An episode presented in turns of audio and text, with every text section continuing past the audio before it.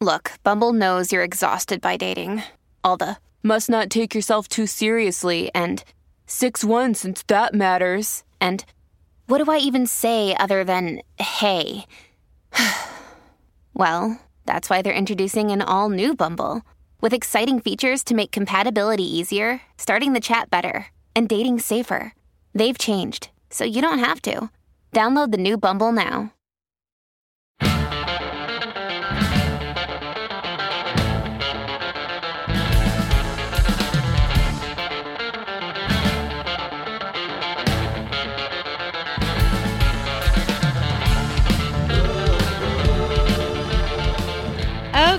Welcome everyone to the Sage Advice Podcast. I am your host, Sinn Sage, and with me today I have the absolutely awesome Mercy West. Hello, how you doing today, Mercy? Thank you so much for the kind words. I'm uh, I'm doing. I'm I'm I'm I'm moving along. I'm I'm chugging chugging forward. That's that's what I'm doing.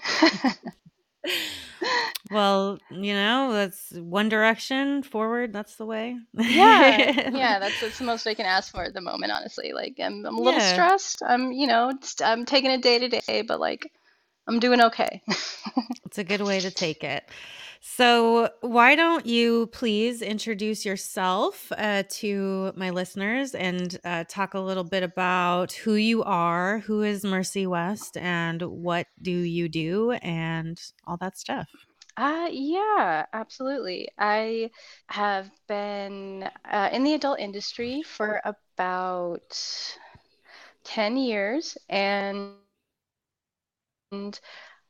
um I do I do pretty much everything. Like I I ha, ha, kind of have my fingers in all the pies, uh, that's just because I've been doing it for so long. Uh, I produce a lot of my own content. Um, I uh, work in person, uh, BDSM, and uh, full service, and I uh, I also create other content on social networking things and other stuff. And I am on hiatus from my podcast. Uh, hopefully that will change soon. And so it's kind of just kind of a little bit of everything over the past decade, I think.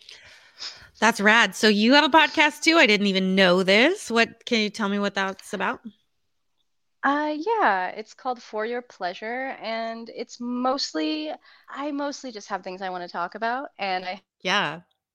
have things that people request that I talk about and things they want me to give them advice on. And that's it. I just, I, it's sort of a free form, just talking to the people who want to listen. And Mhm.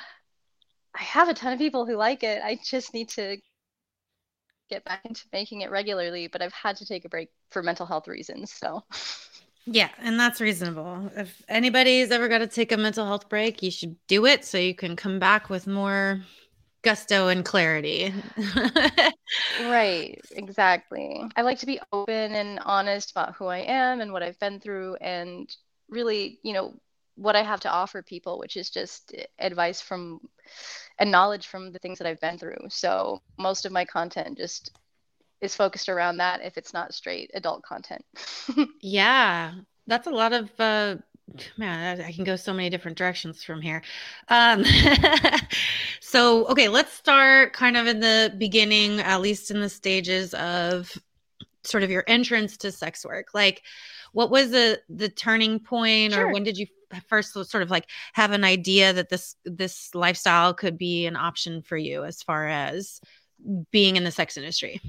Well, I think my acceptance and understanding of what sex work was and who did sex work was sort of, or is sort of different than a lot of people's just because I grew up with, and this wasn't something I was aware of until I was much older. Um, but my mom was a uh, was a stripper in the 90s. She was an exotic dancer, and Yes. that was how she was able to take care of me and able to like support us uh, because she was going through a divorce and was also on disability for various reasons.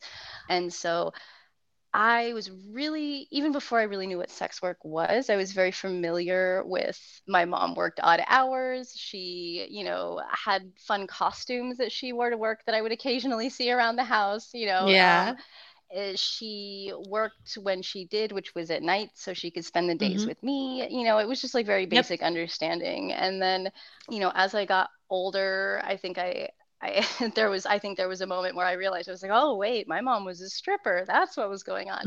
and so I think, you know, and that was probably a little bit just before I started high school, maybe that I figured that out when she had already been out of stripping for quite a while.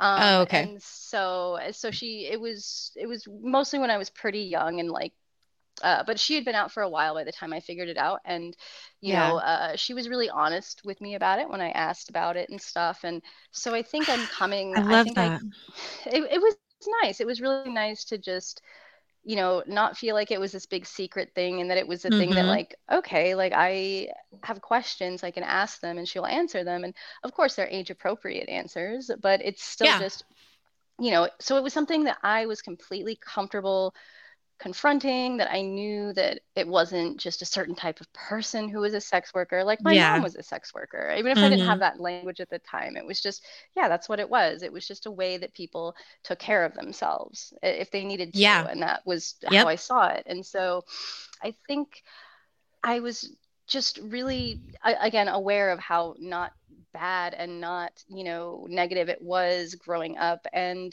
the first time that I really considered doing sex work was uh, when I was 18, I immediately started going to this local dungeon that I had been like obsessing over because I just was, I've been into BDSM and kinky stuff since Oh, we'll get into that later, but for a long yes, time. Yes, definitely. And, and so uh, it was one of those things where I, it was like a, in the meat packing district. It was a little tiny club. Mm-hmm. I had to go to like two meetings before I could actually attend a party. So they knew that I wasn't going to mm-hmm. cause problems. And it was, mm-hmm. um, but it was great. It was lovely. And so I started going going there pretty much as soon as I turned 18 because I knew that's what I wanted to do. It wasn't at the behest of anyone else. You know, I I went there and I met people and then I had someone approach me and they were like, "Hey, I have a friend who's doing an art project and they really um, they're they're doing a, a, a rope a bondage project and I, I know you really like rope yeah. stuff i've seen you at the club would you like to do this like photography project and i you know i can vouch for the guy he's really nice whatever i can send i can you know give you references to other girls he's worked with and i was like yeah sure i think i can do that and then immediately I was like, what the fuck did I just do? Oh my gosh, there's going to be evidence. There's going to be evidence of me doing these things. I'm so horrified. And then I, I just like, I can't even imagine, but I really wanted to do it. But I was also just like, how how can I possibly do this? Won't this ruin my entire future? Won't this mm. totally fuck up my entire life if my tits are on the internet? And mm. I something to, to consider. I was right, and mm-hmm. I went to my mom, and she was like, you know, I think. How do you feel about it? Without thinking about how other people feel about it, how do you feel about it?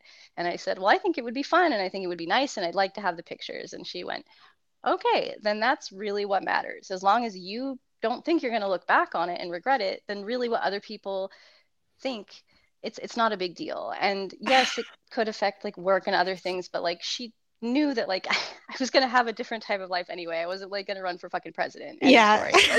so so she was like, it's fine. And if this is the only time you ever do it, especially if you decide you don't like it, it's not gonna come back to bite you in the ass. It's just not. It's gonna be fine. And yeah. So I was like, all right, you know what? I'll do and she also shared shared some personal stories of like her working at the club in the 90s and doing work yes. where it required photos or you know she's like i've done it.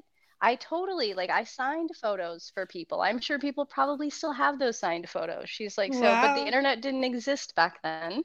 Yes. So now it does and things are different yeah. but it's you know i understand why you would do that. And I decided to do it and I totally fell in love with it. I didn't necessarily yeah. start my sex work journey until years later, uh, but I think that okay. was the first time I'd really like I, I did the photos they weren't great but I was really really happy it was nice and respectful and it wasn't what I expected at all um, so I kind of yeah. stuck with that right. idea of like it was a possibility and then I think there were maybe like oh gosh from like 18 to 20 i think to, to, about 21 i didn't really do much sex some bdsm stuff with people i had done like one or two pseudo professional things where i got paid but they were mostly just like partners and people i was dating that wanted to like help me out and had like a unique fetish or something it wasn't mm-hmm. it wasn't anything that I really considered sex work. I think when I needed some bills paid, I did a couple of cam shows, but it just did like not work out for me. And one of the guys did char did a charge back, and like I, you know, losing like a hundred bucks on a show that I did, and I was so frustrated, and Very. it was so awful. Um, and so I s- didn't get back into doing sex work until the girlfriend of my weed dealer, the girlfriend of my weed dealer owned a phone sex site. And mm. she was hmm. like, you know, you're cute and you have a nice voice do you want a job? And I, mm. you know, decided since it wasn't my face, wasn't like my pictures, that I could do it. And I started doing phone sex and initially used other people's photos uh, that I purchased mm. for that mm. purpose. So there, you know, uh, right. there are sites that um, people submit photos to and stuff. And photo sets to where you can buy them and pretend to be them basically with um yeah and so interesting. I, yeah and it's, it's a very 90s thing it's not a thing that happens okay. so much now i think like on okay on night and stuff like a lot of people are mm. themselves mm. um but this yeah uh, and some people use other people's photos but probably not in the same way that i was like it was a right. very specific like there are sites you go to buy these sets so you can sell these sets and like write a story with it or you can do whatever ah, like yeah. and, and, you're like licensing their persona for money somehow a little yeah. bit. Yeah. Which is interesting. I will say I, I, never it's not that i never yeah, knew about exactly. that i just never even like considered that to be a thing so yeah it's it's it was much more popular in the 90s i think in the 80s mm-hmm. when phone sex was like sort of in its heyday and people were much more oh, definitely, about being yeah. themselves online yeah exactly and so people there was a market to like sell your photos to sites so people could pretend to be you it was probably quite profitable for for for uh, for people at, at a certain point but yeah so i started with that and i got into phone sex and i loved it i loved it i loved it i loved the people that i talked to i loved making my own hours. I was still working a nine yeah. to five, but I was able to like leave work early if they needed someone to leave and then I could go work on phone sex and I could, you know, or I could take the weekend off and take days off. And everyone was yeah. so nice and then I think eventually, I think eventually someone was just like on the phone. They're like, "You're great at doing this on the phone." And if you're, and I started using my own photos eventually. You know, they're like, if these are your photos and this is who you are, like, you know, maybe you would really like doing stuff on camera. And I was like, yeah, you know, I've thought about it. I've thought about it. And and then it was a while. I think it was maybe a year or so after that that I decided to pursue my first porn shoot because I had I had friends who worked at the BDSM dungeon that I went to, and they also owned a site, and um, they were like, hey, we can pay you this money and you don't have to have sex and you just kind of have to do what you're already doing at the club. And I said, yeah, all right, cool. Because I was doing the phone sex and I was ready to make the leap. And I did it. And I, again, I fell in love with it just like I did when I was 18. And uh, pretty much since then, you know, I started seeking out professional porn gigs and starting to create my own content and interact with fans more. And it just sort of took off from there. And that was about, I think, 23, 24. I'm and I'm 34 at the moment. okay, yeah, I was wondering um how how old you are. Okay, so yeah, and it's been about 10 years. But first of all, I, just want to go back and say like, oh my god, oh, I sure. I love hearing this about your mom, and you know, gosh, I want to interview her um because first of all, like it really highlights that for people who have like kids and a family and then it's you know you might be looking at your life and like oh i'm trying to get or i have a job so it's like okay you have a job is it enough to take care of yourself and your family and your kids and also be able to spend time with them and also handle if you get sick right. and also handle you know all these things it's like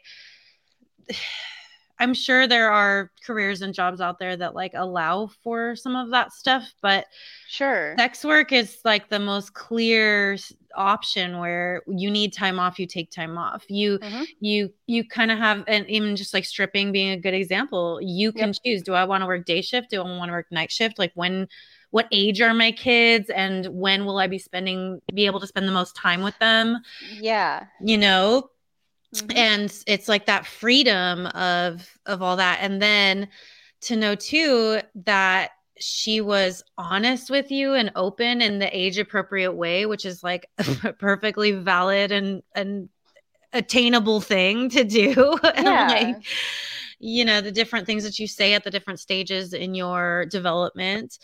And I love most of all that when you, yep. you know, you had this opportunity to dip your toe in and and see how you felt about it and and you already knew you kind of liked some aspects of kinky community and whatnot and uh, you asked your mom for advice about sex work and she was just open and and like supportive is is the is the, mm-hmm. the word because it was more about making sure that this was something that you felt confident about and secure about and then yeah. if you did so she's like do it. mm-hmm. Yeah. Uh, and I fucking love that.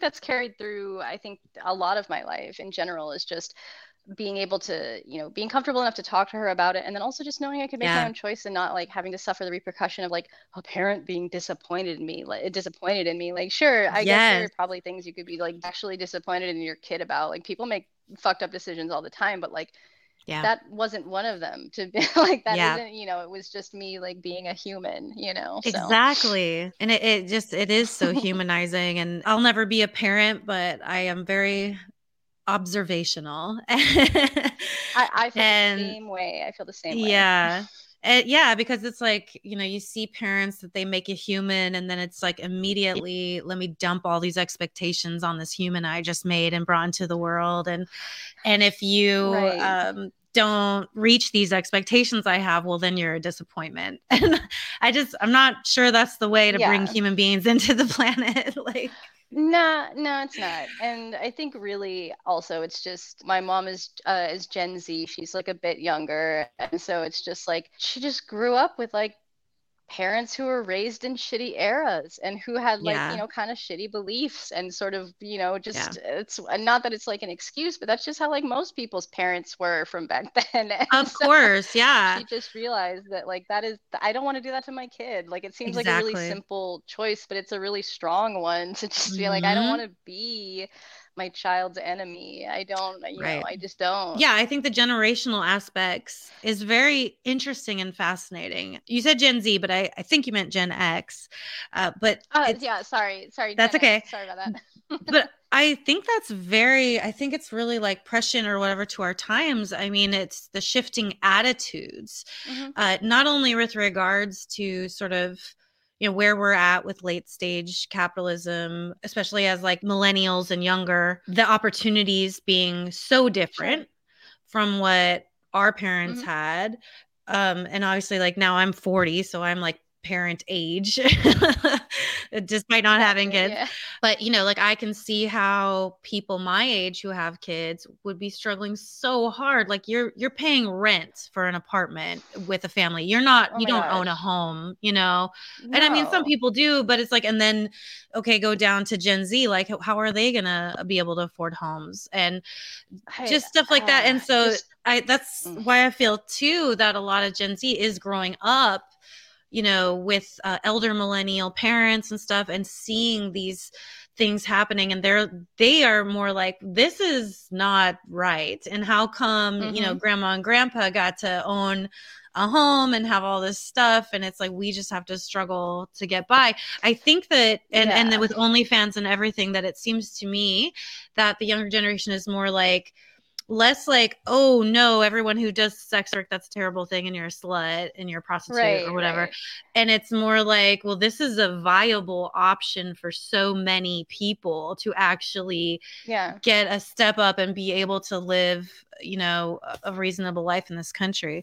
Well, coming from where, you know, I just explained that I came from too, it feels like it's mm-hmm. really nice to see obviously not completely everything catch up, but like I always felt really out of place with my acceptance of like well you know the system's messed up like my like i said my mother was on yeah. disability like she was never shy about right. like, what caused what problems that caused and why she was working under the table as a stripper and like you know yes. what you know i was always really aware of like the social societal aspects of like what was going on and why things were happening and why it was a struggle or why my mom had to do this type of alternative work and so it's just been so nice to see people kind of catch up with that just and, and yes. to be kind I, I have peers in my in my thought uh, realm of like just you know, yeah, it's fucking fine if people do sex work because life sucks. And sometimes that's what you have to fucking do. Like, it's, you know, it's yeah. tough and like, sure.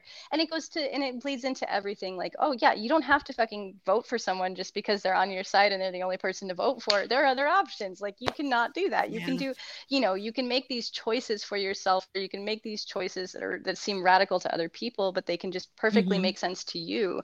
It is so nice to see more people adopting that, even with just the, you know, more people quitting jobs, more people putting up, yeah. deciding that it's just not worth it to put 100% of yourself into a job where you're making minimum wage and nobody gives a shit about you. Like yes. do the bare minimum, baby. Like it's fine as long yes. as you're getting paid. Like go for it. Like you don't need to. So yeah, it's just it's been so nice to see the echoes of those sentiments that I have felt since I was very young.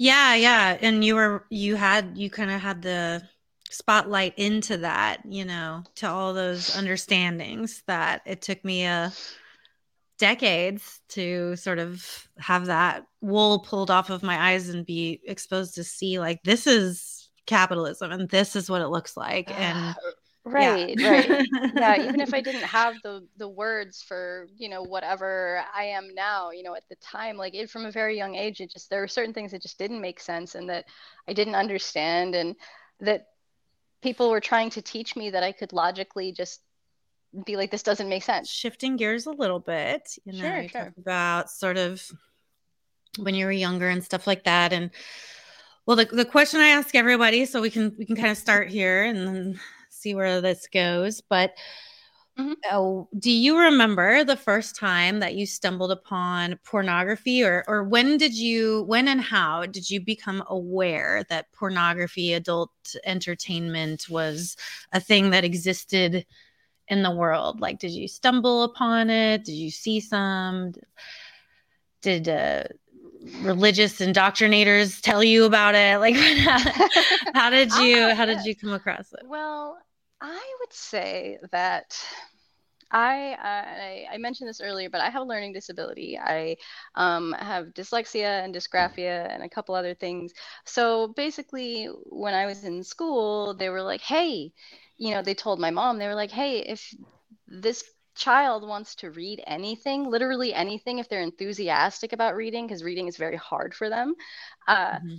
that's good it's good that they're reading you know just mm-hmm. make sure mm-hmm. that they read and so i had free reign over books i you know was able to whatever was on my parents shelves uh, if we went to stores whatever like obviously within reason i wasn't picking up hustler um but you know, yeah I, yeah was able to just you know whatever it was and i you know eventually i got old enough to where i could start spending time alone or at least like separated from my parental unit in a very large bookstore.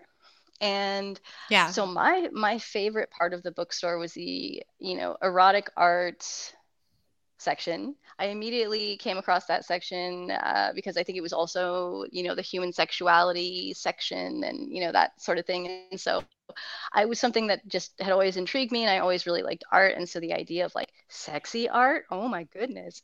And so I started sort of exploring at the bookstore, and I the first thing I found was UK fetish magazines. UK fetish oh, magazines yeah. I uh, that were in the erotic art sections, and I think the first one was like Skin Two, which was a, a latex magazine, and I was very, very intrigued by the aesthetics of everything and how well put together everything looked. Because I guess maybe yeah. my vague idea of what like porn was was like people having sex. That was what it was. Like I, I hadn't really have a, an idea of, you know, it was just that's what people wanted. People wanted to look at other people having sex.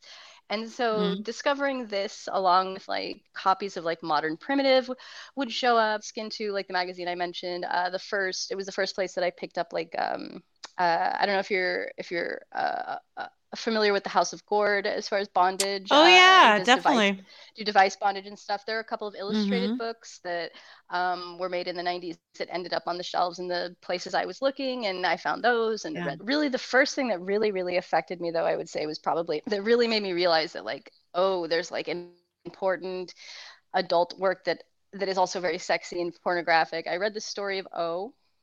Uh, mm, yeah.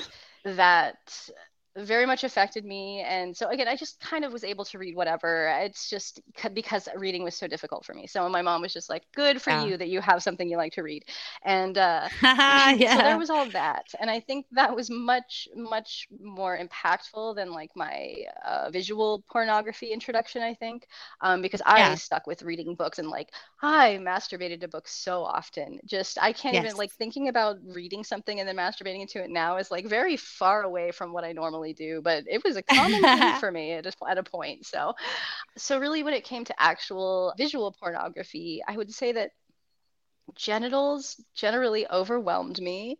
And so the thing that I was drawn to was censored Japanese bukkake porn. because yeah. I, I and that was the first thing that I really discovered and watched a lot of because I just and that was just because I had I had a connection to the internet and it was the early 2000s and my mom yeah. wasn't like on me 24 7 and so i just yeah and it was the blur and, and the thing is the genitals thing it the the cocks were all blurred out and that made me very yeah. happy for some reason and so i think like that was the first time that i realized you know and i really thought about like oh wow so someone had to set this up so there were like there was like an ad mm or like something and there were a bunch of guys mm-hmm. that had to like show up and then they had to like pick a how do you pick the woman to get cummed all over? And like you know just thinking about like just the technical parts of it and i had already watched i my whole family was very much into movies so i'm just like sort of thinking about it in the sense of just like filming a production or like a movie set and like wow what is going right. on here? This is so interesting. And so I think as far as porn videos, like I stumbled upon that, and then I think just my real awakening and actually actually where i decided that like sex workers were totally awesome and cool outside of like you know my mom talking to me was that uh, was yeah. on Facebook or not Facebook, sorry, MySpace, MySpace. Yes, MySpace, I, bring it back. yes. The there, innocent days of the internet. MySpace was really important to me in my pornography discovery because there were two people that I specifically remember. I wrote an email and just was like, "Hey, do you have an, like a person that sets you up with these photo shoots? Is it something that you do by yourself? Do you take the pictures? do you have a photographer it was all it was nothing other than just like how do you do this how do you and i believe i believe it was rubber doll and i actually got to meet oh. her at oh. avn's which was great but um yeah so and she wrote a really nice message back even though i was obviously like 14 15 you know and was just like hey yeah i have a person who takes the photos i you know generally you know people contact me for work but there are you know um, different agencies you can work through like i don't generally own the costumes like they're things that people make for me and put me in and then they sell them or this and she was very nice and very honest about stuff and very appropriate about things and mm-hmm. that happened again with a couple that i started watching on myspace who was they created content the husband was a sissy maid who was in a chastity, but that was just implied because it was MySpace. So, um, and they would wear all latex, and the wife would, you know, the wife would be the husband, and the husband would be the wife, and you know, yes. He, and I was just like so enthralled that I I remember writing the uh, the sissy and the relationship a message and being like, hey, so is this something that you guys are really into, or is this something that like you do just for money? And like is it 24 7 or is it and again i got a really polite really honest and appropriate message back that was and also that also in this message included like hey you know you'll find people that you connect with. You'll understand what all this is about and like figure out what you you know you'll find other people that you'll connect with. I, I know you will i promise you will. And i remember that being very important to me just having someone willing older than me who is willing to just be like you know, tell me a little bit about their life and just be like, but you will, just give it time. Just give it time and you will find people and it'll be okay. And that was very important to me at the time. So I think that kind of encapsulates my my sort of first introduction to, to pornographic content and pornography in general. Um, but I, I think I just mostly the fetish magazines and stuff had huge had a huge yeah. effect a huge impact on me as far as like things that i am aesthetically attracted to and just right. also just the photography was amazing and the makeup and the sets and everything so yeah it was it was not yeah. just me enjoying porno- pornography but it was just enjoying the creation of art and understanding that people yep. could make this type of art that was also porn. yeah, totally. Yeah. I'll never forget like some of the early stuff I was looking at. I was already in the sex industry, but it was like I was brand new. And I used to get this magazine called Bizarre Magazine, and it was oh, British yeah, sure. based. You mm-hmm. remember Bizarre? Oh yeah. Yes. Yeah, that's where I saw Rubber Doll and Masumi Max, and then last year oh, I freaking was signing with her at AVN, and like it was just this full circle, you know, moment, and all the latex shoots they had, and yeah, just being like really visually intrigued and like loving the way it looks, and so yeah, and now same with latex, mm-hmm. I'm just like, oh, I love the way it looks. I love these like elaborate um photo shoots and stuff, but like, god damn, it's so uncomfortable, like. Oh my gosh. I've done it three times and I looked so fucking hot, but Jesus yes. Christ. You get sweat bubbles. You get sweat yeah. bubbles that pop out of any open. I just yeah. Can't. I can't. Yeah. So, you have to like squeeze out the sweat bubble like, and just like watch it right, drip. Yeah. Right. I prefer to play with people who are in bondage and, and, in latex, and that's always nice. But like me, I end up being yeah. too uncomfortable, and I just get frustrated when yeah. I'm uncomfortable like that. So, so exactly, beautiful. yeah. yeah. Yeah, so uh so real quick that if you you were into or at least watching some like bukkake stuff and whatnot, and I I feel like I've seen a content of you where you may have had something like that happen to you. Have you have you gotten to indulge in that in your own um career? I have yet? I did once and it was for my kink gangbang. Yeah, for your kink that was yeah, and I don't I don't know. I don't think it really counts as bukkake because it what? wasn't like a line of a line of men in their socks and boxers like jerking off and trying not to make eye contact with each other. like I feel like that's what bukkake is. Like and so this was like dudes that were fine like shoving both of their dicks in my mouth at the same time and who had already fucked me a bunch and yes. like you know so i think maybe it was it was a gangbang I think it was a gangbang, but uh, but yeah, I think that was the closest to it, and probably honestly the closest like to what I would want to put together for that type of fantasy because it's a fantasy for a reason. Like I think it's super hot, but like I do not want 50 loads on my face. That is no judgment to anybody, but that's just like not what I'm into as far as personally. But watching it, watching it is awesome. Like Great, yeah. Well, I mean the gangbang aspect too. I mean that that looks fun. So you got at least what four four loads on your oh body? Oh I think it was four or five guys. Yeah, it was that was so much fun. Like seriously, yeah. it was. Oh my god, it was amazing. That was one of my best. That and like the queer or the pansexual orgy video that oh. I did was fucking great. And that's about you know, those are the two that people mention the most. Yeah, well, I definitely want to talk now about your identity, your your queer identity, um, how you sort of came to discover your personal sexuality and your personal gender identity and and how that plays into your sex work life. I'm really curious about that, especially. Yeah. Yeah, sure. Um I could talk about this forever, so feel free to interject and like ask questions or like steer me in a certain direction. Um, we can start with like being pansexual, which I can only, you know, so many people are so weird about the label and, and have so many misconceptions about it. And yeah, from being raised and, and uh, the definition of pansexuality, like g- you're indifferent to gender as far as who you fuck, who you're attracted to. You know, it's not something that really comes up. I obviously respect mm-hmm. gender and the lack of gender. I just, mm-hmm. it's just not something I think about. There are so many other aspects of a person that help me consider whether or not we're gonna bang. So, or yeah. be in a relationship. Yeah. So that's really what it is. And so I think really and this goes back to my mom again, of course, but um, she really stressed throughout my life that like, you know, everyone that you meet has a story. Everybody has something to offer you or to teach you, and everybody is beautiful in some way.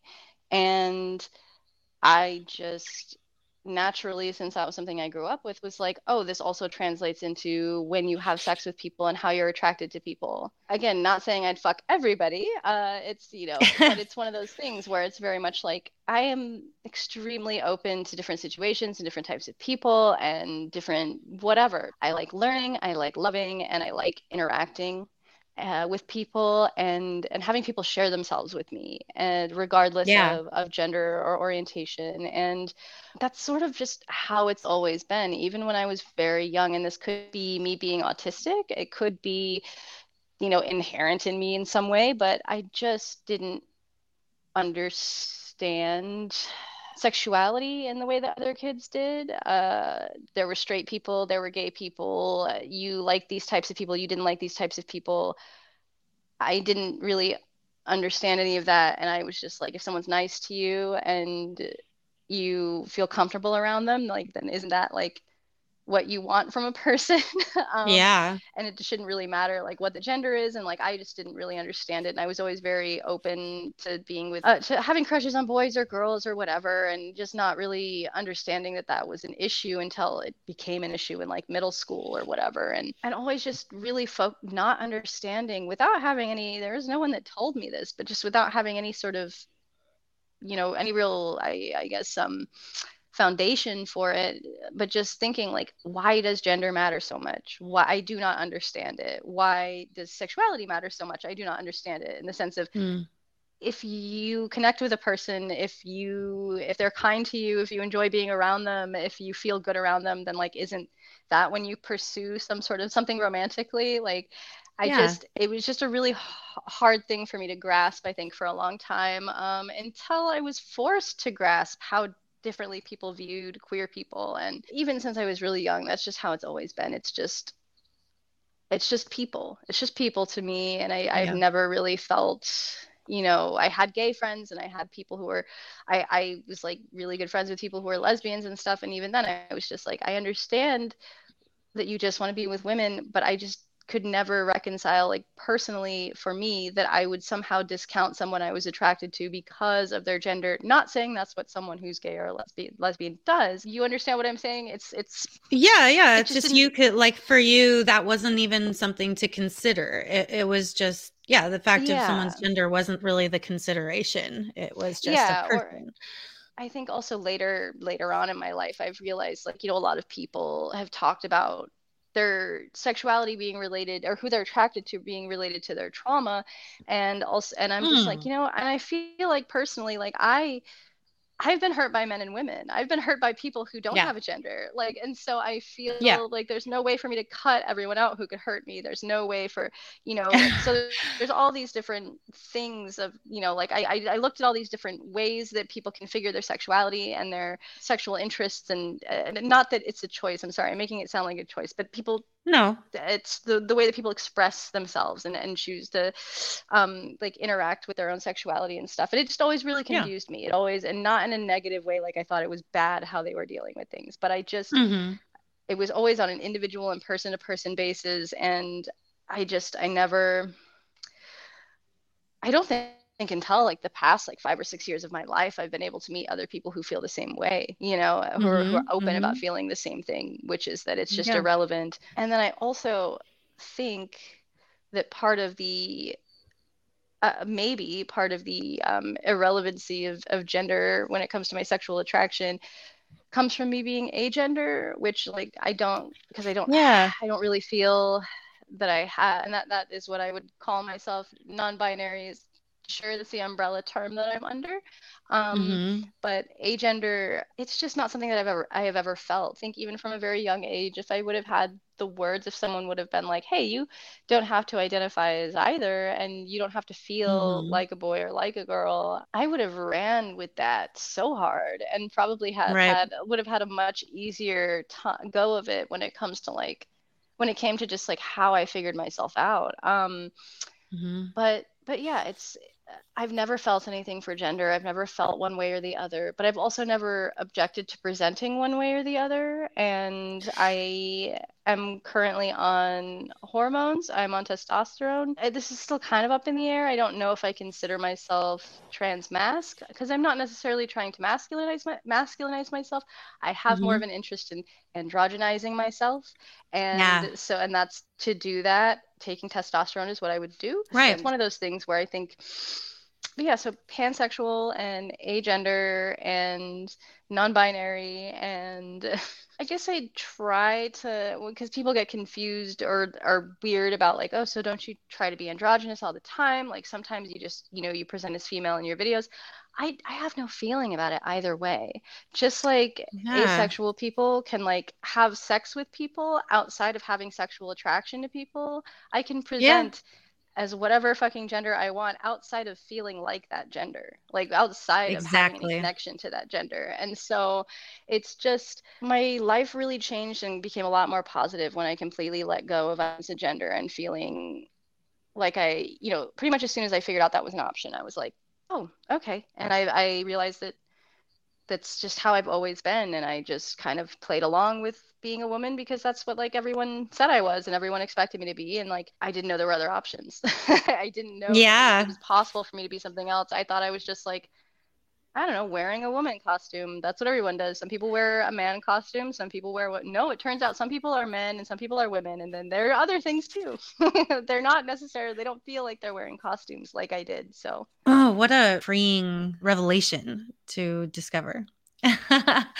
And it, that it you have these options.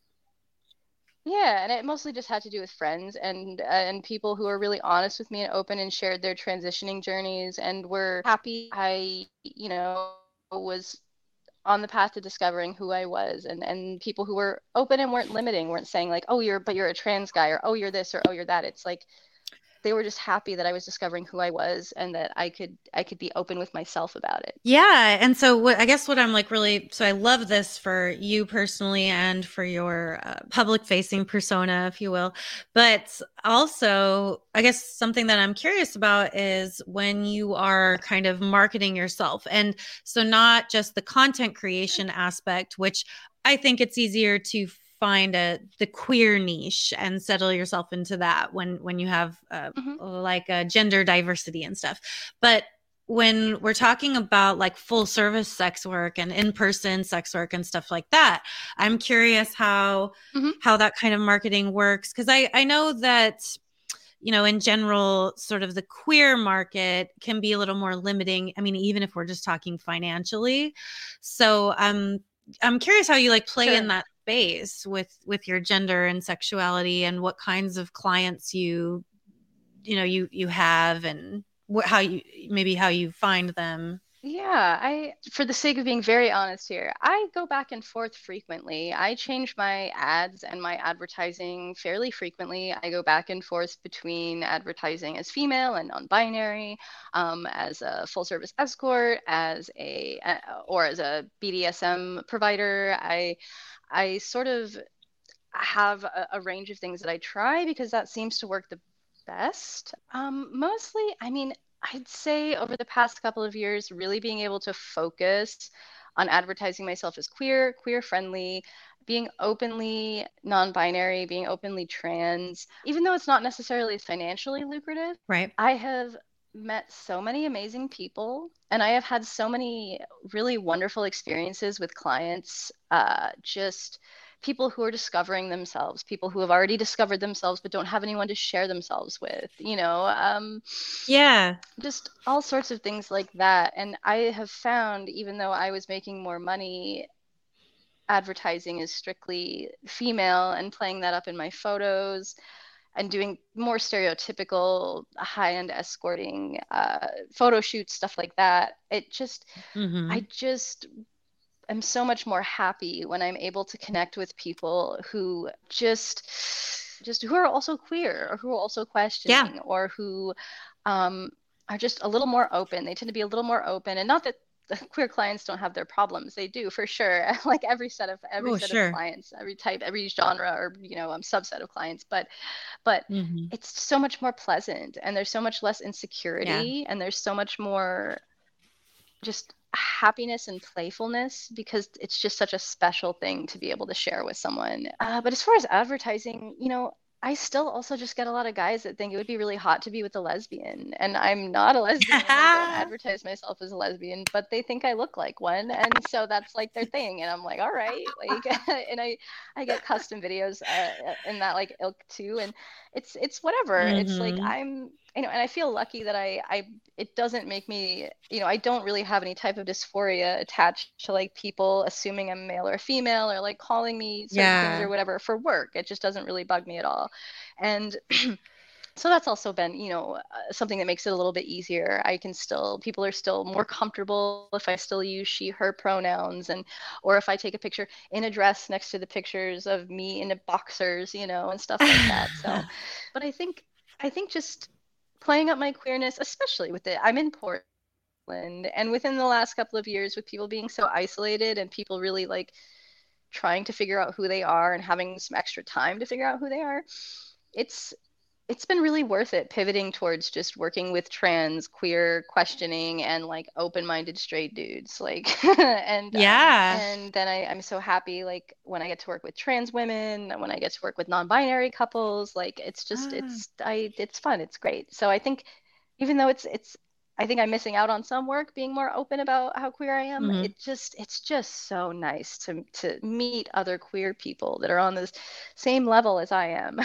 yeah, you know, in our professional lives, we we really it's good to sort of figure out what's what your what's important to you in like life life and how can you weave that in with professional life. And you know, for some people it's they want to make the most money the fastest possible and that's a mm-hmm. completely valid choice to make uh, and then you know for other people i like to think myself included it's it's more of either a balancing act or just an understanding that like i in life life affirming myself and my fellow queer mm-hmm. people mm-hmm. is it's the more important thing like I, I feel sometimes you know the money like it comes and it goes and you know you'll find the way uh, to, to live to survive but um but the the thing about yeah. what what feeds your soul what like nourishes your being is almost right. more valuable in a lot of ways. It's really different for everyone, even, you know, from queer performer to queer performer. I know I've had conversations with people who are like, no i have to work with like general you know sex work clientele like because it's just too too much like emotionally to work with like other queer people and to have people mm. like going through transitions or who are questioning and stuff and like mm-hmm. like it's just too much and mm. i as much as i i love those people and i appreciate it i can't and i'm just like ah i didn't realize what i was doing was like extra emotional labor and it kind of is but i like it totally is yeah fine. like yeah, and that's the thing. Yeah. It totally is, but that's part of the job too. Is like part of what what we do, especially with in person stuff. I mean, mm-hmm. it is emotional labor. yeah, and I think I mean it's also just being more open about who I am has brought me more like disabled clients and uh, clients mm-hmm. who have like um, who are autistic or have other things that like you know just make it harder for them to interact socially or to like get a yes. hire a sex worker. Like it's just been awesome like the, the the people who have decided to trust me and you know yeah. Ah, it it just blows my mind because it's so it's so hard for certain demographics to like to even find someone i I've just heard horror stories about people hiring sex workers and then the sex workers just not being very nice about about their yeah. physical limitations or you know other things and not saying that's the majority of people but like it absolutely yeah. can happen because definitely. just, yeah are that way sometimes. And so yeah. I i've had really just really good luck with clients and stuff since being more open and and being able to see like more disabled clients and more clients that maybe need a little more work but it's not the same kind of work that i was doing with the uh, uh that I would be doing if I was just advertising as straight yeah. Um, person who wasn't like op- open to working with people with disabilities or, or gender variants or whatever. So it's just it's just been really really good. Yeah, yeah, and just fulfilling. You know, I mean, again, we're all we're all different with what we're able to do, what we're capable of, and and the the emotional labor we we can shoulder and stuff. But to be someone who can provide for the margins you know that that there that some people do lack compassion yeah. some sex workers don't have that level of compassion or patience or whatever but that's still a gap that needs mm-hmm. to be filled you know and yeah so yeah like you're doing god's work I, you know, you know, it's just, I, I just don't know. I just don't know what I would do without it at this point. Like I've just had so many good oh, yeah. experiences and like I just I'm just so happy. It's it's very that's such a nice thing for you to say and I don't know. I'm just happy that anyone wants to see me. Honestly, that like someone yeah. sees me and thinks that we'll connect is like is great. So. Oh yeah, totally. I still feel this way. I'm just like, wow, all these people want to talk to me. what? or like I go to do a scene I, with someone and I know we're both getting paid, but I'm like, really? You want to have sex with me? it might have to do with like I was teased relentlessly and convinced that I was extremely unattractive in school and throughout my like, teenage years. So that might have something to do with it too, where I'm still just like, really, me? Yes. so you know, I uh, think oh my gosh, it took a lot to get over that and to understand that like, you know, that's something that I try to impart to people too. Like every there's somebody out there for everyone. Like there's there yes. are people you could you are attractive to someone. You are interesting yes. to someone. Like yes. you just sometimes you got to meet a lot of someones. I've gone through a lot That's of people right. to find to be where i am. Yeah. It's the journey. It's just part of the journey. Absolutely. yeah exactly but but yeah i think i definitely think the starstruckness the the sort of still just like being in awe of people wanting to like interact with me comes from that where i'm just i feel so lucky that i get to have this as a job and i know so many people like would be utterly confused and like upset by that statement but i just i do i feel so lucky. I love it. Me too. I feel that. well, I love hearing your journey with sex work and your your basis of sex work. I love hearing about your mom. Maybe one of these days we can get her on the podcast. Um, so it's been wonderful to hear your journey and and where you're at now and all that. So, uh, and I'd love to get your perspective on a couple of advice questions I've got from my listeners. You down? Yeah, absolutely. Okay. This is a this is a great one. All right, so this is from E. So I've found that I've gotten too reliant on vibrators to have an orgasm. Before I ever used one, I could use my hands just fine. But now, years later, I just can't seem to do it anymore. So, my question for you is this Do you have any tips on weaning off of the vibrators and reintroducing good old fashioned hand stimulation? I'm a single 24 year old lesbian for context. I've been in one relationship before and the sex was amazing, but I never could bring myself to come with her without a toy. And I'd like to be able to get to that point. Oh my gosh. I just have a lot of things to talk about with this. Okay. Oh, all right. If you insist. Um, for for me, I think you know it's really a matter of just switching back and forth. I think that there was, I think there was probably a good couple of years where I only used the Hitachi, um, very strong, uh, lots of direct vibration. And, you know, I think you know, there would just be a point where I would set it aside and then maybe I would more focus on like fantasizing and maybe like getting myself aroused before I started playing with myself. Uh, and sort of I, whether that was like through phone sex, through looking at photos, whatever like your medium of choices, or just like fantasizing in your head.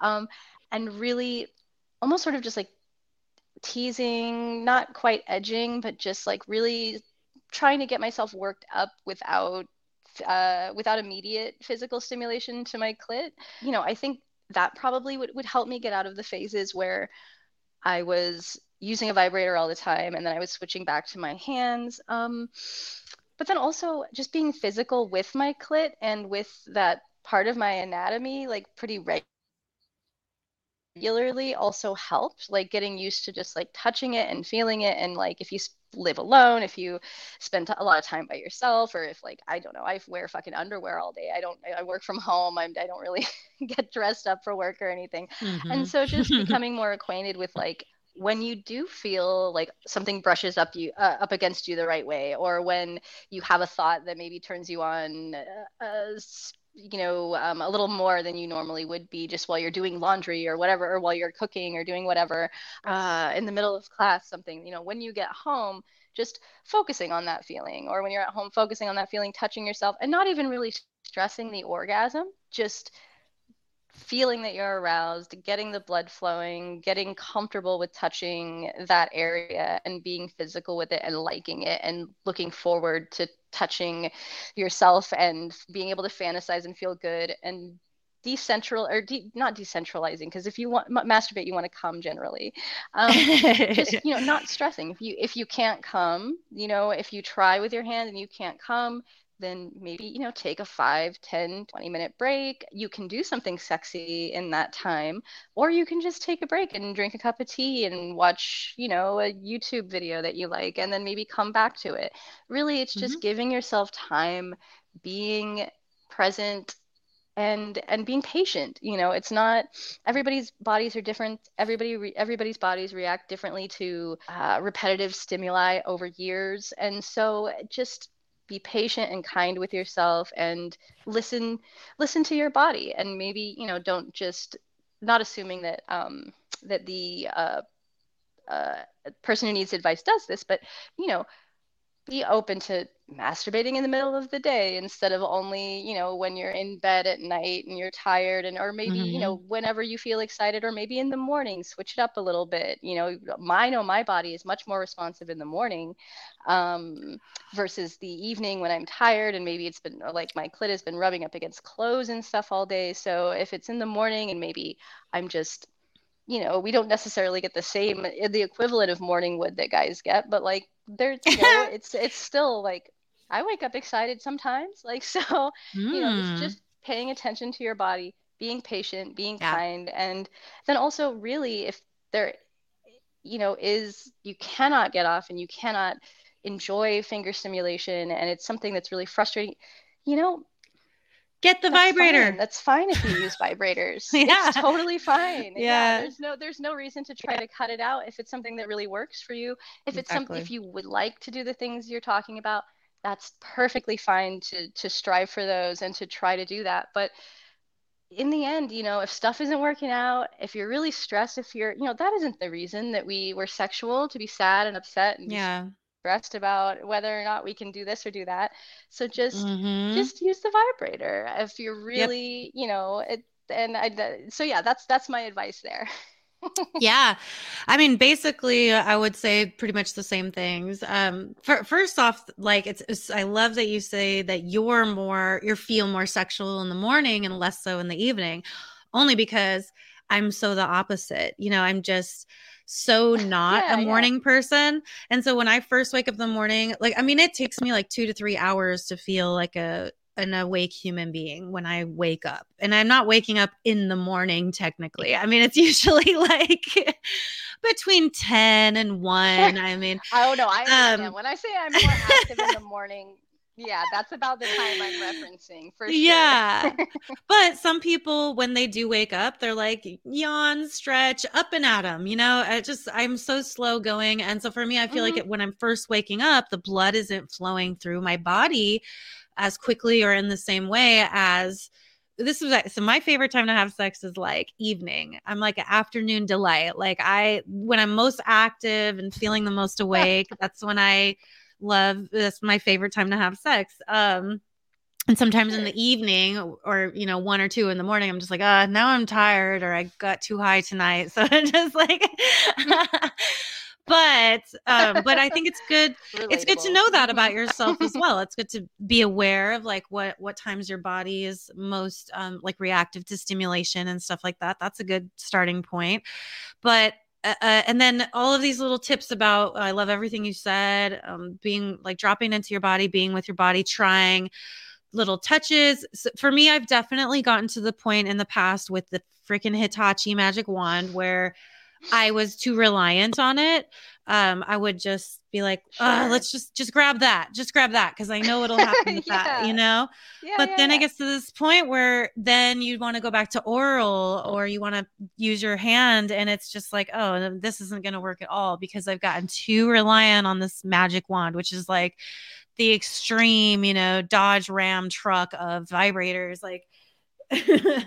me not being a good car person, mm-hmm. but that's you know what I'm mm-hmm. saying. Like, and so yeah so i think if you want to be a little bit more you know able to just use your hand or your fingers those steps that mercy was talking about is just really those are good steps. I would say like weaning away from it and maybe some maybe even sometimes you just don't get to come and then you're kind of like building that up for yourself That's and you might reach idea. the point yeah. yeah so so then you might get to this point where it's just like your body wants it so much that this little bit of stimulation is going to be enough to to help you mm-hmm. and you know i'll say stuff too i don't know about your relationship status and all this these things but for me like the first you know year or two i was with my current you know my partner you know we could have p and v penis and vagina sex and i could just reach down with my hand and rub my clit for a few minutes and i was like having an orgasm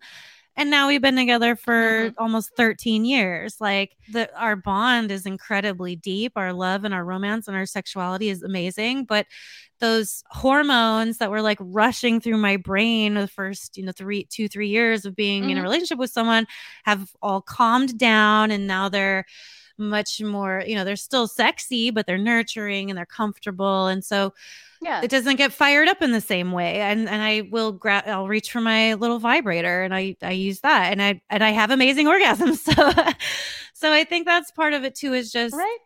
and I, I remember being younger as well and being all disappointed like when I couldn't have se- uh, when I couldn't have an orgasm whatever like just from penetration or or I couldn't squirt the way that people talk about squirting or in all of those things mm-hmm they're just little arbitrary like boundaries we put around our pleasure or like these you know we're watching porn and we see these orgasms happening in these ways and we're like well why can't i do that? And i feel like i should be doing that. It's just those are not real right, things. Right. those are just yeah like limitations and boundaries and these things that we're putting on ourselves to expect our pleasure to work these particular ways. So I, I think it's fun to work towards going back to just needing your hand. But uh, as Mercy said, I think the most important thing is just if you want that pleasure, if you want that orgasm, and you found the thing that works for you to give you an orgasm, and you're trying these other things and it's not working, it's okay to just have need a vibrator to have an orgasm. Like that is totally okay and valid yeah. and should be celebrated and should be encouraged yep. that you know it, so there's times for me maybe like when i'm having a threesome and every, mm-hmm. you know we're all coming and stuff and then i'm like okay now i want one and i and i know because I get a little tripped up when there's more than just me and my partner. I can be a little more in my head, maybe. So, what yeah. am I going to reach for? The fucking Hitachi, because yep. that's how I know I'm going to have one. you know what I mean? So I right. I think it's fine right, to right. and want to have a balance. And I, I mean, you didn't mention how oral works for you. You know, can your partner make you come with their mouth?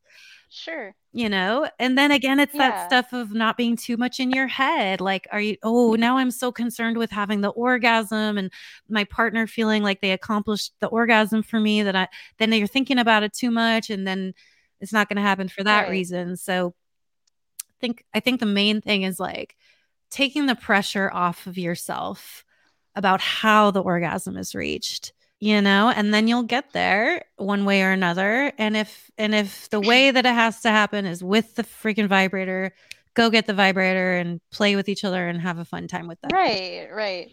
And i think um, just to sort of branch off of something that you said um, uh, just a little bit ago about you know maybe seeing things in porn um, and maybe comparing yourself or wondering why you can't do those certain things. I know a lot of people have those feelings. Um, the yeah. best way that I have found to explain it to people is that porn stars are sexual athletes. They train yep. and they and they you know we get to pick our playmates and we get to you know strategize beforehand and mm-hmm. we get to mm-hmm. do all these like you know we we make sure that our bodies are prepped for this sort of ex- not every obviously not every porno is extreme but we're prepped for yeah. whatever extreme activity we're going to do um, and so you know expecting you in your bedroom to be like the people in the porno it's like expecting your you know neighborhood basketball t- game to be like like going to an NBA game. It's just not Yeah.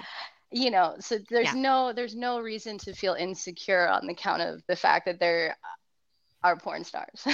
you know, it's just, absolutely it's, it's, just what they're good at, and they choose to do it for certain reasons. And you, you know, yes. I just know a lot of people have a lot of insecurity around that.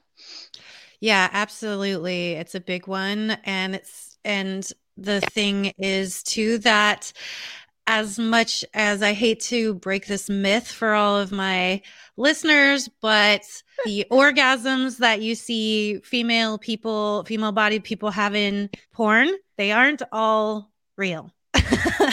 so if you're right. watching a porn and part of when you watch porn not only are you seeing an expression of you know very real sexuality but it's also a performance yeah so you know from my from my perspective as exactly. a performer it's like i am i am authentically enjoying what i'm doing it's really it's very real for me but mm-hmm. i'm also very aware that there are cameras and that i'm making entertainment for people so don't, yep. you know, when you're when you're just having sex with your partner in your room, you are doing that for each other.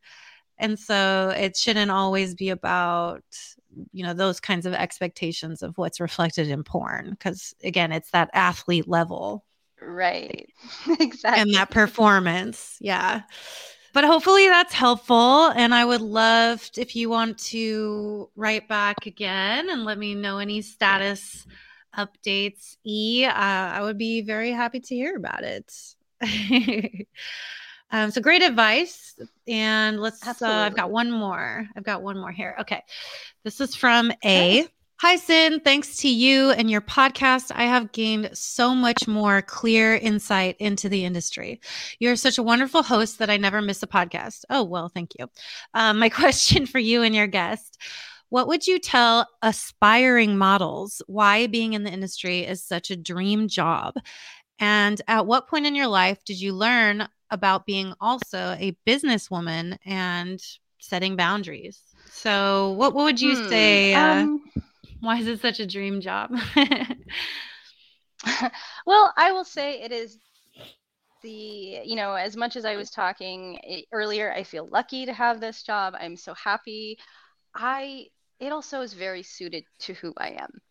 It is exactly yes. something that I would say, you know, uh, that is a a dream job for anyone who maybe just has the inclination to do it because yes it is it is mm-hmm. very um you do have to run a business you do have to be aware of the social and business side of things um but as far as when i became aware i think like i said my weed dealers girlfriend was running a phone sex site that she had been running for I think about a decade at that point.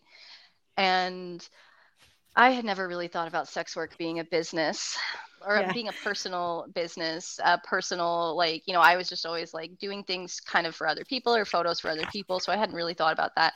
And she really took it upon herself to take me sort of under her wing and just be like, you know, okay, well, you're going to make a lot of money when you first start, or you you might make a lot of money depending on what you do, and you're new, and so you have to make sure you're strong with your boundaries, and also make sure yeah. you keep an eye on your money, and you're doing your taxes, and you're you're doing this and that, and so I think mm-hmm. it was, and I think that was probably around 22, 23 when I met her and understood that, you know, that was like a serious thing that you could actually make a life out of. And um, besides, you know, my example that I'd had with my mother was more or less like, you know, that was, she was in a situation where that was like the only choice she had. And at that time, like I was, I could have, you know, I was working at the sandwich shop. It wasn't like perfect, but you know, I wish I got more hours, but whatever. I could keep working nine to fives, but I knew that I could do something that was more suited to me. I was more comfortable with, and that I had more flexible, had more flexible hours and more potential for earning, and and so, so yeah, it was around then, and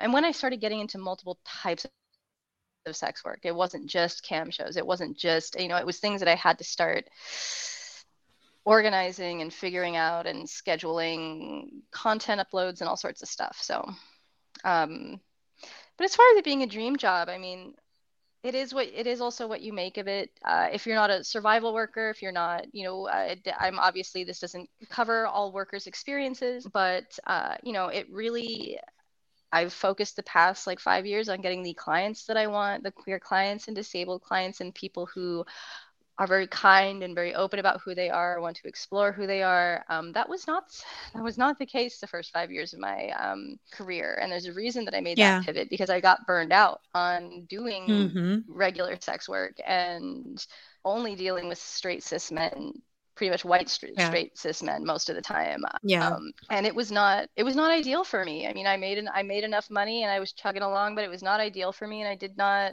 It didn't necessarily make me as happy as I knew I could be. And so, mm-hmm. it is what you make of it. It might yeah. take you half a decade to find your way, but if it's something that you mm. really really love and you want to continue to do and you have a passion for, you can mm-hmm. do it and you can succeed and again this is you know i am only talking from my experience and, and what i know from people that i know i know it's very difficult for even more marginalized sex workers to to, to just make yeah. it work um, mm-hmm. but but yeah for the person who's who's writing you know it seems like you know it, it can be what you make of it and if you're really passionate about it you can make a life from it and you can make a pretty yeah you can make a nice life or even just if you just want an equivalent life to working a 9 to 5 mm-hmm. but you don't have to fucking work a 9 to 5 like yeah. It's great for it's great for that.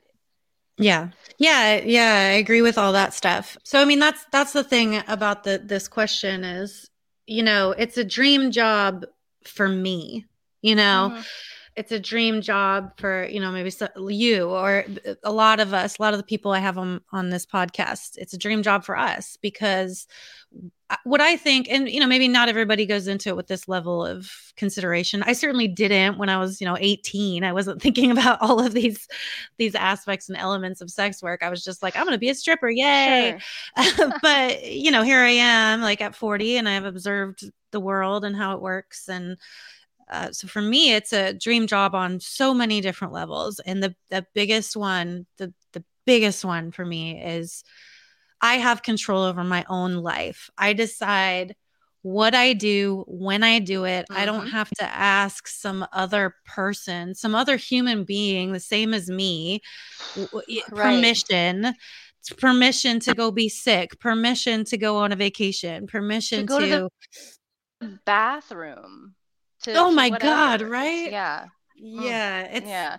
And you know, no no no uh shame to the people who you know work in jobs where they have to ask for that um, and i'm sure there are lots of great reasons why those jobs work mm. for you and stuff but it's just for me yeah. like I can't have that for, for me and my life that's and my why I made experience. my journey. Yeah, that's why I made my journey into sex work and why I'm exactly. taking on like the you know social ramifications and, and yes. know you know that not all of the not all of the consequences or not all of the things that come with sex work are going to be positive. But for me, yes. what mattered the most was having time to take care of my mother who was going through medical treatments and needed right. me home while she was going through chemo yep.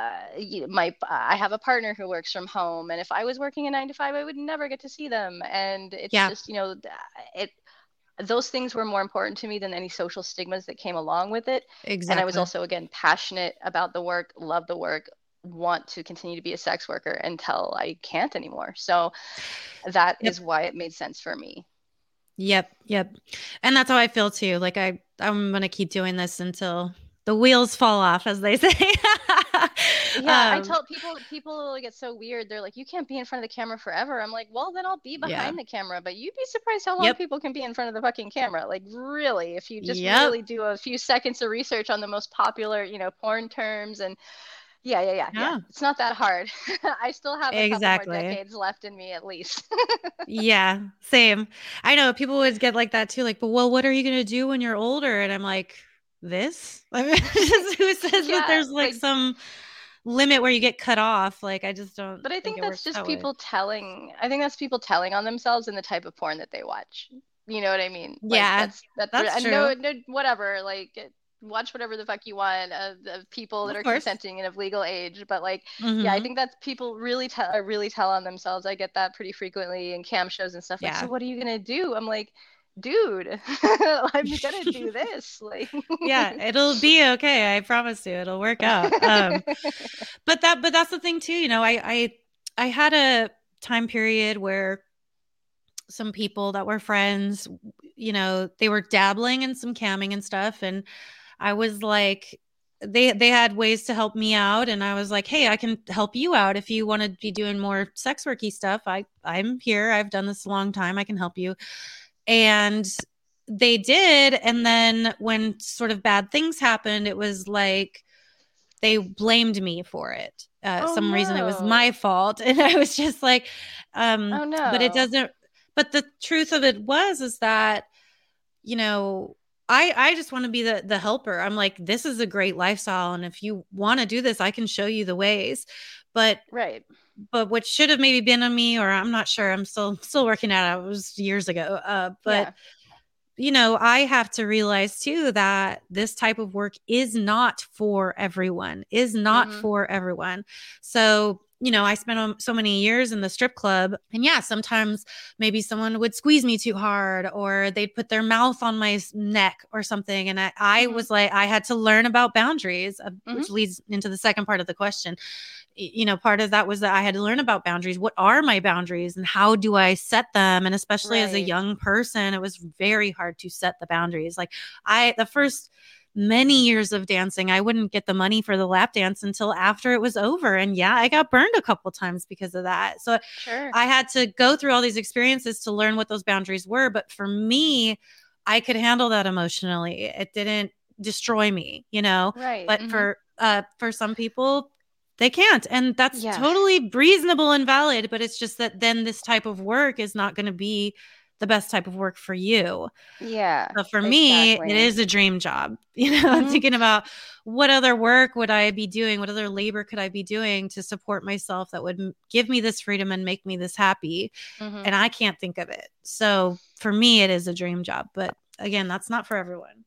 Yeah. And talking about just, um, you know, the boundaries part, it's, it's really just a, it's really just a try. I mean, it sounds, it sounds like crazy but you know it's just really just trial and error and it's finding the type yeah. of sex work that works for you and sometimes it ends up really badly for people and that, that's really unfortunate but that's because we don't have protections because of how society views us yeah and so it's just yeah. you know i knew getting involved with porn and putting my face out there opened me up to stalkers opened me up to oh yeah know, whatever you know all these different things and like you just i was again, that was something I was willing to risk. I was able, yeah. but then also that comes along with I have really worked on my boundaries over the past half a decade exactly. and I feel like yeah. I've I've I've figured out how to how to treat people and how what's what, how to treat my clients and what makes me most comfortable and when a red flag is just too fucking red and yeah. you know when the money is just not worth it and I know not totally. everybody can say the money isn't worth it but like you know you you just got to learn and yeah. yeah we've oh yeah i've been burned we all got burned you know and it just yeah. it's one of those things that happens but honestly another thing one more thing i'll throw in there yes it's tough and we get burned but like i feel like people who are professional chefs who are uh, and go to people's oh, homes sure. and see them personally people who are massage therapists people who are interior decorators people who are real estate agents who show houses to people and all this stuff all have to work on boundaries as well and all have to work on keeping yep. themselves safe so it's not specifically a sex work thing it's a dealing with humans in a private space without protection um, you know yeah. without a bodyguard or without whatever. And so just you know everybody's boundaries are different and you just you work on it. And it's it's a common thing to have to assert your boundaries and figure out what you're allow what you're going to allow people to to do to how they're going how you're going to allow them to speak to you you know stuff like that. So it's just it's something that a lot of people have to do. Yeah it's a part of being an adult. Their job so. Yeah exactly. Yep yep yep, yep. Yeah, all that stuff, and and you're right about uh, sort of weighing the balance of what we do have to deal with in the world: the stigma, the banking discrimination, the housing discrimination, us, you know, not being a protected class. So, yeah, these are mm-hmm. things you have to weigh. Like, are is it is it valuable to you? Is it worth having uh, all the freedom and the, your own time and all the stuff to know that you might struggle to get a, a loan from the bank or you might struggle to find a place of employment and you or of um to live. And you might if you want to get out of sex work you have to consider that if this stuff can be found it could come back to bite you in the ass in your next career or job or whatever. So, but making yeah. all of those, just going into it with your eyes open, recognizing all those things and making the decision for yourself, weighing those, the cost right. benefit, you know, analysis. Um, and again, that stuff you got to do with all kinds of decisions you make in your life. As for the yep. the businesswoman aspect of it, you know, I didn't know when I got into the industry, I was getting hired and booked for gigs, and I'd get a paycheck, and that right, was the right. end of it. Social media wasn't even a thing yet. So as the industry changed and social media changed, and all of these massive changes came about towards you know 2010 11 12 that was when the shift sort of happened for me and it was like now i've got to be making these custom videos and then now i'm opening these clip stores right. and now i have my own production company and now all of a sudden you know my workload has gone from extremely light to extremely dense like it's mm-hmm. a lot of work yep. Uh, so for me, it was almost just an adaptation thing. It wasn't like a decision I made, like, now I'm going to run this business. It was just like slowly one thing at a time. The next thing I know, I'm sitting here running this business. Right. And right just had to learn and adapt as I went and listen to peers and ask them questions and see how they're making things work and finding my own way of doing those same things and then thriving. And I, still have stuff to learn. I still have people i want to ask questions uh, moving forward with with my business. And right. but yeah so much of life is just sort of figuring it out as you go along and hopefully you've got the tools and the skills and the yeah. drive to make it work for you. I think the thing that really helps you on that journey though is letting go of what other people think. I, oh I my god, yes. like what it's you know i could not have i remember the first time like when i was finally considering doing like a full on like porno video that i wasn't having sex but it was an intense bdsm video and like it was you yeah. know i was going to be all open and you know everybody was going to see everything and uh, mm-hmm. i was so i had the number on a sticky note next to my on top of my computer monitor and i was just like i'm going to call i'm going to call eventually and my partner at the time was just like why haven't you called why haven't you called? I'm like i don't know. It's not i just it's not something i can do. And he just looks at me and he's like you are an adult. You are allowed to make these decisions. You can make the decision to become an adult performer if that's what you want regardless yeah. of what other people think. And yes. i it just it was like a fucking light bulb went on. I was like oh my god yeah. oh my god this is so silly that he had to tell me this. I am an adult. This choice. Holy shit. And then i yeah. I made the choice and like i just it's been it's been a road. It hasn't always been easy but it's it's been a road and it's led me to a really good and- yeah exactly. I think too the two biggest uh, revelatory sort of moments of my life, and their practice as well. You have to keep telling yourself these things and reminding yourself of these things. But the first one was definitely, you know, if I wanted to do sex work, it didn't matter what my friends thought, what my parents thought, what future people thought, what my grandparents thought. Like none of that mattered. This was my life. I'm the only one living it and I need to do what is best for me. Mm-hmm. Like, am I okay with this? Do I like this job?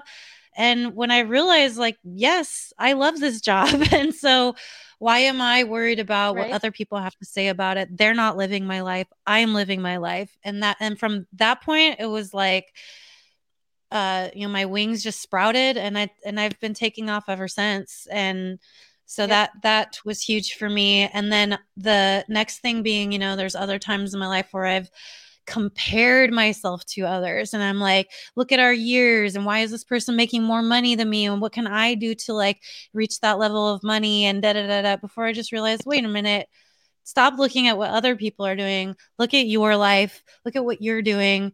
Are you happy? Are you are you paying your bills? Are you you know making a good life for yourself? Yep. yes i am. So why am i stressing myself out and causing myself all of this actual harm, actual mental, um, just wasting of my mental energy, you know, mm-hmm. comparing mm-hmm. myself to other people. I sure, need sure. to look at myself, what I'm doing, where I'm at, and what are my goals for me, not oh, can I make as much money as this person? No. Can I, like, how can I grow my business and grow what I do that's authentic to me and my brand and the, the audience that I'm trying to cap, you know, capture? Uh, and when you do that, oh my gosh, it's like you could just, you can breathe and you can just focus on what you're doing and, and yourself. And so that, that's just a big advice for whatever, everyone. Don't compare yourself to yeah, other people. Don't compare yourself to other people and live your life, you know, and of course this is like this is relatively, but live your life for yourself. You know, I uh, you you need to make sure you're happy and you're okay with what you're doing yeah before anybody else matters exactly generally um so it's just you it's it's yeah great advice yeah Well, and great advice from you too, and just great conversation. I loved getting to know more about you. And yeah, I look forward to the future when hopefully we can make another awesome scene. If anybody wants to search both of our content archives, can find the first incredible scene that we did, which was just like super awesome. or so orgasms and squirting, and it was great. uh, but yeah, so can you please tell my listeners where they can find you and follow you and then where they can uh, spend money to support you and the work that you do. Yeah of course. Uh, i would say i'm for the time being i'm most active on twitter at uh, underscore mercy west underscore. Um, i am on instagram at sacred slag and i am on tiktok uh, under mx mercy west I and then as far as spending money on me, well, I have an OnlyFans, uh, and that will be linked on my Twitter. And I,